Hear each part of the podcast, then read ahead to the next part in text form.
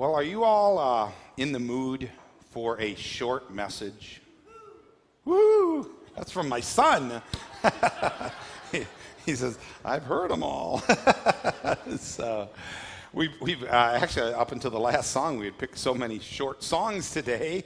Uh, I thought it goes along with that theme of just a little bit uh, shorter message. Um, we're going to turn our attention back to Ecclesiastes, and we're coming towards the end of chapter 11. going to crack into chapter 12. Probably only a, a message or two more uh, from this book. Um, if you remember, the, the, second half of Ecclesiastes has spent, uh, that Solomon has spent giving us uh, proverbial type pictures concerning life above the sun. The first part of his book, he was talking about life under the sun you know, life, the human life, the physical life, the, the, the, humanistic life that is offered here. And as he's gotten towards the end of the book, he is giving us, you know, proverbial truths concerning, you know, we would say the Christian life, you know, living a, a godly life. And we're going to take one more pause before we get into his conclu- ultimate conclusions uh, in, in chapter 12. Um, and so it's just a little bit shorter because we've been repeating a lot of things, but um, this morning, I, I didn't want to skip over this portion because it talks about a lot about joy. And as Christians, you know, sometimes, you know, we, we reference it a lot, but, you know, a lot of times as we're looking at our life, we don't have a lot of joy. And so I thought it'd be important for us to at least pause here for a few moments and see what God has to say about this. So bow with me in a word of prayer and then we'll get going. Father, I thank you for our time here today. Lord, I thank you that it is you truly are the one who puts joy in our heart. And, and hearing the testimonies, just, Father, being able to see your hand in life under the sun and see you working in circumstances. It's just been such a, a great blessing this morning, encouraging. And Father, I ask you through your word to open up the eyes of our hearts. You know, somebody needs this. Probably all of us need to hear this today. In the midst of these crazy times and you know, and, and, and so much information. We're being flooded with things are changing so fast. Father, I thank you that we can come back to the rock, the solid rock, Jesus Christ, to, to your word, Father, that it's not passing fads or, or just a, a mob mentality thinking, but Lord, it is eternal truth that we stand on today. And so, Lord, speak to us. Uh, each of us come here, you know, with with different needs, different things upon our heart. And I pray your spirit that you've placed within us will, will confer with your word, Lord. And just give us the direction that we need. In thy name we pray. Amen. Well, it was a great day in my life when I finally realized that God was not trying to force me into some sort of a Christian mold. I mean, something that wasn't me, something that I wouldn't be happy with. And I think it's a lesson that all Christians need to learn. That God is not trying to shape you into a mold. Especially, you know, for me, as I was looking at becoming a pastor and going into the ministry, it's important for full time Christian servants to know that God has saved us with our personalities, with our gifts, with our talents. He has called us into his service and called us into his kingdom. I was thinking about this this past weekend, and I remember my battle with this freedom. It really happened uh, my junior year in college. Um, I began taking a homiletics course. I was feeling that God was kind of moving me towards the ministry. I was at Grand Rapids School of the Bible and Music, and our homiletics class consisted of about 20 to 25 men whose aim seemed to be the ministry. They were going to be pastors or, or youth pastors or missionaries. And, and something in that school happened between a person's junior year and the senior year. All of a sudden, something during that summer, as they you know, finished junior, got into their senior year, something happened during that summer that all the would-be pastors, they began to change. I'd come back, and all these friends that I had, they were all wearing ties now and suit coats every single day to school. And I'm not kidding you when I describe every single one of them carried briefcases now. And they carried Bibles and they'd, you know, they'd, they'd hold it close as, as they walked. And, uh, you know, total changes. You know, um, they seem to walk slower, just a little more soberly. I mean, these are the same guys that the year before, you know, we were in the snack shop, you know, laughing so hard, you know, we're blowing milk out of our noses, or, you know, I mean, you know, and suddenly, now they've all changed. Homiletics class was even worse. Homiletics class is where they kind of, you know, helped you to develop preaching skills. And we were given the opportunity to stand up for the very first time in front of the class and, and deliver about a, a 10 minute message. I had a very, very good friend who was in one of these classes who underwent a drastic change. Uh, he was a natural tenor, so his voice was always a little bit higher. Um, but boy, put him in front of a group of people with a Bible in his hand, and I remember the first message he got up to preach. I mean, he normally had a little bit higher voice, and he was talking to you like this, and suddenly he got up and he paused and he said, Prayer, God's hotline to heaven. I mean, it took me everything not to bust out laughing. And, and many of the other men, and again, I'm not exaggerating here, many of these other men adopted pastoral stances, you know, the, the stereotypical type of movements, you know, the stern looks at just the right time, you know, the hands, I'm doing it, the hands on the side of the pulpit uh, as, you're, as you're preaching. uh, I remember one of my good friends, uh, as he preached, he, he would stand like this and he would talk the whole time. And, you know, a spider doing push ups on a mirror. I don't know, uh, you know. But we somehow we realized that we need to have a pastoral look. Um, it reminded me about a woman I heard about. She was in a grocery store and, and the checkout, and behind her was a man in a really nice suit, and I, you know. And she turns around to the man and says, "Oh, sir, are you a pastor?" And, and he says, "Oh no, I've just been sick lately." Uh, you got it. Okay. You know, there's just a certain look that, that, that pastors have. Well, I bought myself a briefcase and I began, uh, quite honestly, to evaluate my social life to see, you know, what are the type of things that would have to go. Uh, I remember someone coming to me, I believe it was my RA, uh, pointing out to me that no one else that was going into pastoral major was playing on the basketball team you know, so I guess people aren't supposed to do that. Pastors aren't supposed to do that. They're not supposed to get all sweaty and, and worked up and everything along those lines. Well, you know, it really did take a while. And I got to say that senior year was kind of difficult uh, because it took me a while to realize that God had chosen me. God has chosen you. The way you are, you know, with all your gifts, with all your talents, and quite honestly, with all your warts and wrinkles and with all of your flaws, God chose you to be used by Him. He didn't choose you to force you into a mold of unhappiness. Remember, another author said it's, it's okay for us to be fundamentalists as long as we don't look like one. You know, I mean, there's that stereotype that we think, you know, now I'm a Christian, this is what I'm supposed to do. God's desire for me was to serve him in a way that fit who I was and who he had made me to be. And that's a lesson that is very easy for us to miss.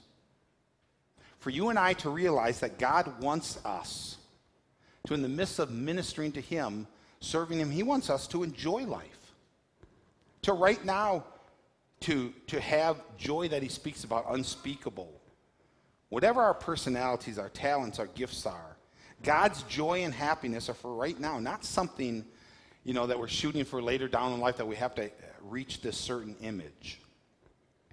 Well, if you would walk down the street today and you ask people, you know, what are they waiting for before they will have joy or they will have happiness? If you walk down the street, there's a stereotype out there of life under the sun that says what? You know, a mold that you have to reach before you find happiness. You walk up to the first person and say, Well, what are you waiting for? You know, that is going to give you joy and happiness. And they say, Well, I'm waiting until I have things, all the things that I've always wanted. When that happens, I'll be happy. You know, and, and, and because of that philosophy, and we really see it today, young couples, you know, they, they, they get married and they come together and, and, and they both get jobs and they work and work and work to have, have, and get, get, get these things. They, they put off having their family because that's what the world says is going to bring them happiness. You know, they directly connect happiness with things. Once again, we go to God's word, we go to the rock, we go to, to that which isn't shift, shifting sand. And Christ said this about things in Luke chapter 12, 15. He says, Beware and be on your guard against every form of greed. For not even when one has an abundance does his life consist of possessions. You realize that? Doesn't matter what you have, doesn't matter who you are, doesn't matter what your title is. Your life, your value is not in possessions. It's not in what you have. You have a greater, a deeper value than, than these things that you can see on the outside. Folks, if happiness was found in things, then I think we can honestly say the United States would be one big party nation. We have so many things. But instead, we are filled with a nation filled with psychological depression. There's suicide all around us. There's anxiety. There's high blood pressure. We're a nation, you know, that, that many people need drugs to help them just cope or to get to sleep. We prove that life does not consist in the things that we have. You might ask another person, you know, what, what, what is it that will give you joy or happiness? And they might say, well, I'm waiting for a person.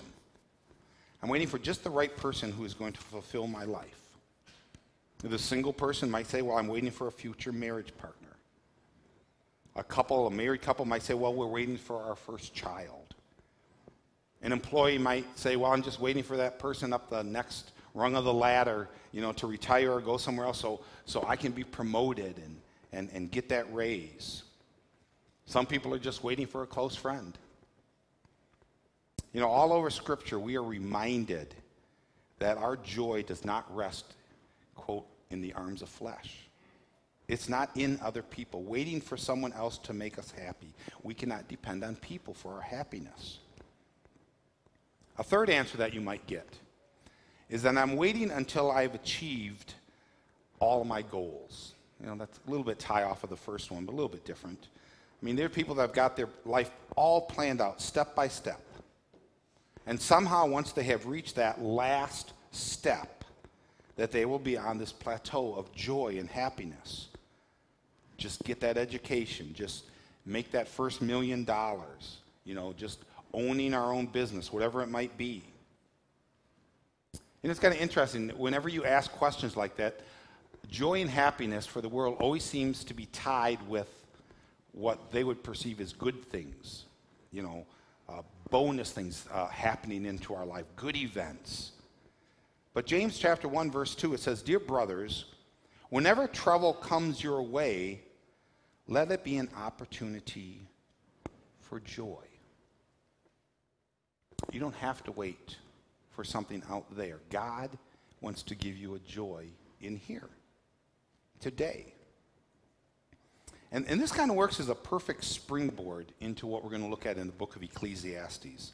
You know, God is giving us direction here about happiness and joy, about who you are in Jesus Christ and where your value lies, not in becoming something different, but in who you are as a person. And He's given us short, direct truths today. So if you, if you have your Bibles, we're going to be in Ecclesiastes chapter 7, and we're going to go just into chapter 12, verse 1. And I'm going to ask you to stand together uh, as we read God's word. If you would, stand with me. It says, The light is pleasant and is good for the eyes to see the sun. Indeed, if a man should live many years, let him rejoice in them all, and let him remember the days of darkness, for there will be many. Everything that is to come will be futility.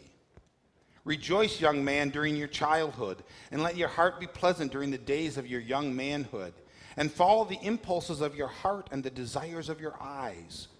Yet know that God will bring you to judgment for all these things. So remove grief and anger from your heart, and put away pain from your body, because childhood and the prime of your life are fleeting. Remember also your Creator in the days of your youth before the evil days come and the years draws near when you will say, I have no desire or I have no delight in them. You may be seated. What does God first say about enjoying life? I think it's interesting here that God needs to do this. But he says in verse 8, he kind of gives us permission to enjoy life. He says in verse 8, Indeed, if a man should live many years, let him rejoice in them all. God wants us to have joy in all the years of our life. And he's kind of giving us permission, you know, Christian, to enjoy life. You know, happiness is for any time. And, and this might seem like a, an oddity, permission to enjoy life. But for many Christians, it is needed. God wants you to have joy. You know, we have those stereotypes that we think a Christian should be. God says, I want you to rejoice. Happiness is for any time. There's no age that you, you know, simply are put on hold until you get to the point of happiness. And thinking about this, it occurs to me that we spend a lot of time waiting for things to change in our life, waiting for something to happen in our life, and then our lives, you know, are going to have happiness. You know, uh, I can't wait to get into high school, then I can't wait to graduate, or I can't wait to to get my driver's license, I can't wait to graduate from high school. Excuse I can't wait to get married. I can't wait to have children. Can't wait till the children leave the home. You know, I, I, I can't wait to have grandkids. You know, can't wait to retire. We, we have all those things. We're, we're waiting for something. And I think it's all right for, to be looking ahead as long as you're not expecting a time period to change your life, to bring you happiness, because what God is talking about isn't something under the sun, it's something above the sun. You know, I love what it said in verse 7 the light is pleasant, and it is good for the eyes to see the sun. It's good to, to raise above that, to raise above your circumstances and see life from, from God's perspective. And God lose, removes all these traditional limitations that we put on our happiness and our joy. He's offers us joy at all stages of our life. When we're young, it says in verse 9, he says, Rejoice, young man, during your childhood, and let your heart be pleasant during the days of your manhood and follow the impulses of your heart and the desire of your eyes. And no matter how young you are, God wants your life to be filled with joy, to be filled with happiness. Life is a gift. Youth is a gift as well. He wants you to start when you're young. And, and, and maybe this, this is the, a message a little bit for teens here. You know, if you're a teenager, don't spend all your time, time trying to be an adult. Enjoy being a teen. Enjoy being a kid. Enjoy your life right now. Don't panic if you don't, you know, look and act like you're 21 years old when you're only 15. God made you to look like you're 15, so don't, you know, get shoved into the mold of society that you have to have a certain look, certain makeup, certain clothes, a certain appearance, because when you reach that, then suddenly that's going to bring you joy and happiness. Parents, don't expect your child to act like an adult. We push people so quickly today versus just letting them be what God has made them to be. You know, science has proven that a child that develops at his own speed, you know, taking ample time in each stage, whether it's from, you know, a new infant, you know, to learn to, to crawl, to, to walk, you know, going through the clumsy stage and not push through those stages that they actually do better than their peers who are constantly being pushed, constantly being placed in, in a mold that they're not. God has given those them those years, and with, with God in that child's life, you know, God is developing. And that's what God wants to do with you. It doesn't matter how old you are, it doesn't matter how young you are. God wants you right now at that early age to rejoice, to have that joy in that relationship. And, and if you're older, if you're getting up in years like I am, you know, it's not time to hang it up and just retire. God wants all of our years to be full. He said in verse 8, Indeed, if a man should live many years, let him rejoice in them all. Doesn't matter what stage you're there should be that, that God can give that joy. There should be that time of rejoicing. Now, along with this, this burning desire that God has given us to have joy, he also expresses guidelines that'll help give us that joy to, so that we don't lose that joy.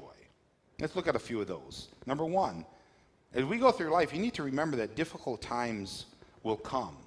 It says in verse 8, the last part of that, he says, Let him remember the days of darkness, for they will be many. Everything that is to come will be futility.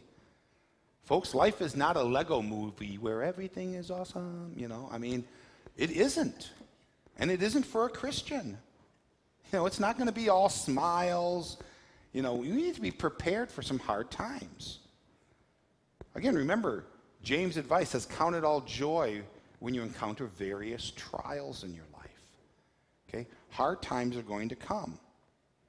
And, and I love how it ended the, that verse in verse 8. It says, Everything that is to come will be futility. I mean, if you're looking for something ahead that's going to, you know, under the sun here, that's going to give you happiness, that's going to bring you joy, he said, in the end, it's all going to pass.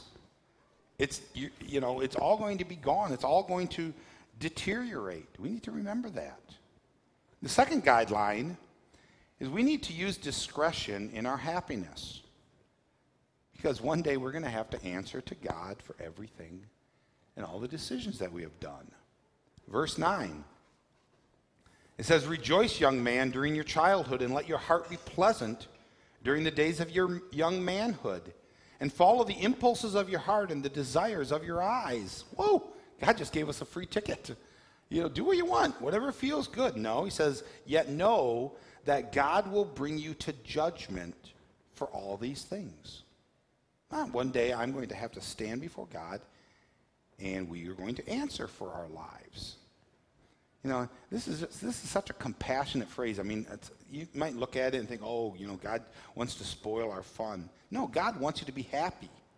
And he warns against grasping at any form of happiness. Anything that the world offers that advertises will bring you joy, you know, will bring you peace. Even those things that in the end will hurt you, that leave you empty, that steal the joy from your heart. You know, one day we're going to not only have to give account for, you know, the thing choices we made, but we're going to give an account for the things that we pursued for our happiness. What do we live our life for? Was it God? Was it for life above the sun or for is it life under the sun? And one final guideline. Start today making your joy rotate around God. I love verse 12. Remember also your Creator in the days of your youth, before the evil days come and the years draw near when you will say, I have no delight in them. He is saying, don't waste your young years. Start out in the very beginning being focused on God. Start tomorrow. If you're older, now is the time. Don't be putting off that, yes, I'm, I'm going to get around to God. I don't know how many people I talk to that are struggling in life, going through hard things in life, and, and I invite them to come to church. I tell them about Christ. I invite them to come to church, and, and, and, and they say, I, I want to get some things straightened out first before I come to church. No. It's start today. Give your life to Christ today. Give your life to God today. I mean, this whole, the, the, this whole section has the flavor of starting immediately. Don't put it off. You know, don't say, you know, let me, let me try it on my own first. And if it doesn't work, then I'll give God a shot. Now, I've talked to many of you, and, you know, and, and in the conversation it comes up the, the observation, you know, that between the ages of 18 and probably 25, we make some of the biggest decisions of our life. What college we're going to go to, whether or not we're going to go to college, you know, what, what area we're going to pursue for a job, spouse, children, home, buying a home, all of those things. And is isn't it interesting? The, the, what does it say? It's up to 80% of kids that graduate from high school walk away from God. Many come back. But in that time frame between 18 and 25, where you're making the most life changing decisions, life altering decisions, that so many people are making those decisions away from God. And that's why he's saying, you know, start right away, start immediately. You know, pursuing God in your life, pursuing God to give you that joy. Start immediately, you know, and then, and, and, and don't get off that path with God. Now, I thought about this, this whole thing. I thought, you know what?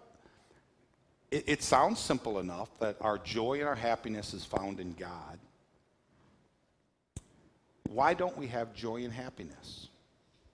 What gets in the way of that joy and happiness. And as I thought about this, I think there are two barriers that block our pursuit of joy. The first one is self appointed excuses that keep us from claiming daily joy. I can talk to people, and I have it in my own life, that if, if so and so were different, then I would be better. Or if I didn't have maybe my background that I grew up in, that my life would be better and I'd have joy. I'm not, I'm not saying this flippantly because I know we have difficult backgrounds. Or if my situation would just always, if it would just change, then my life could change. And it's so easy for us to have self appointed excuses to not pursue God and not to find our life in Him. The second thing is, is that independence that keeps us from remembering our Creator. You know, how many say, you know, I can make it on my own, thank you, God. I can do this. You know, I can pull up my boots straps and, you know, tighten them and, and, and I'll, I'll dig into this thing. I can do this.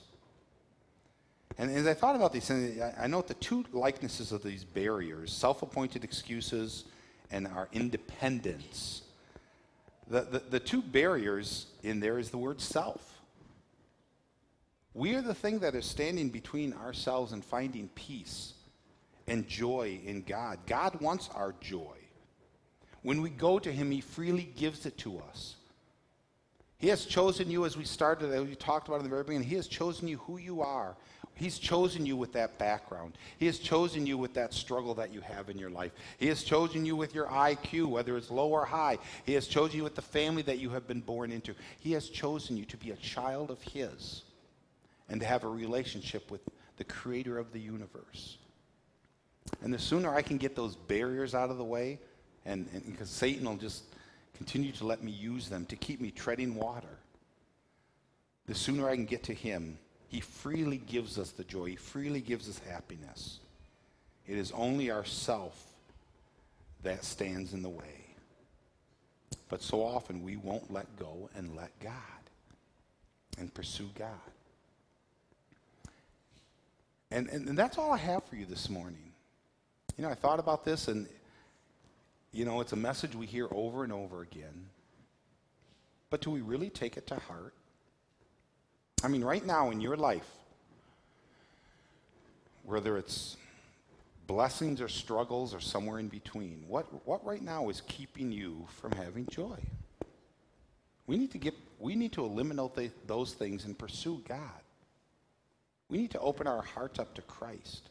And it's so easy that we begin to do that and then we pull it back. We begin to do it and we pull it back. That's what so- Solomon is saying here. Here's a man who, you know, for, for much of his life, he, he did nothing but pursue what the world offered. And you remember, he did it to the nth degree. I mean, he was rich, he had power, he had authority, ultimate authority. Nothing was denied from him except for joy and true happiness. And he's come to the end of his life and he's saying, I'm done. And he is, he is sharing with us the truths that, you know, for, so we don't make those same mistakes.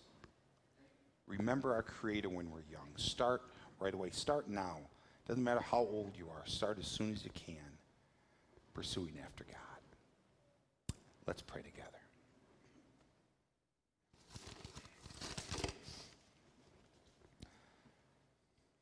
Lord God, you can see into our hearts. You can see into my heart today. And Father, you know those things that are causing me anxiety. You know those things that are causing me fear. I pray, God, and I thank you that, that you are above all of those things in our lives. That those things are just things to you. They don't touch the the true who we are within our heart. And Father, for each child of God who is here today, whatever we're struggling with, whatever Satan is trying to use in our life to hold us back, God, help us to get above the sun. Help us to get our focus upon you. However long we have been there, like Solomon was there. Father, help us ultimately come to the end and to lift our eyes to you. Thank you, Father, for your healing. In thy Son's name we pray.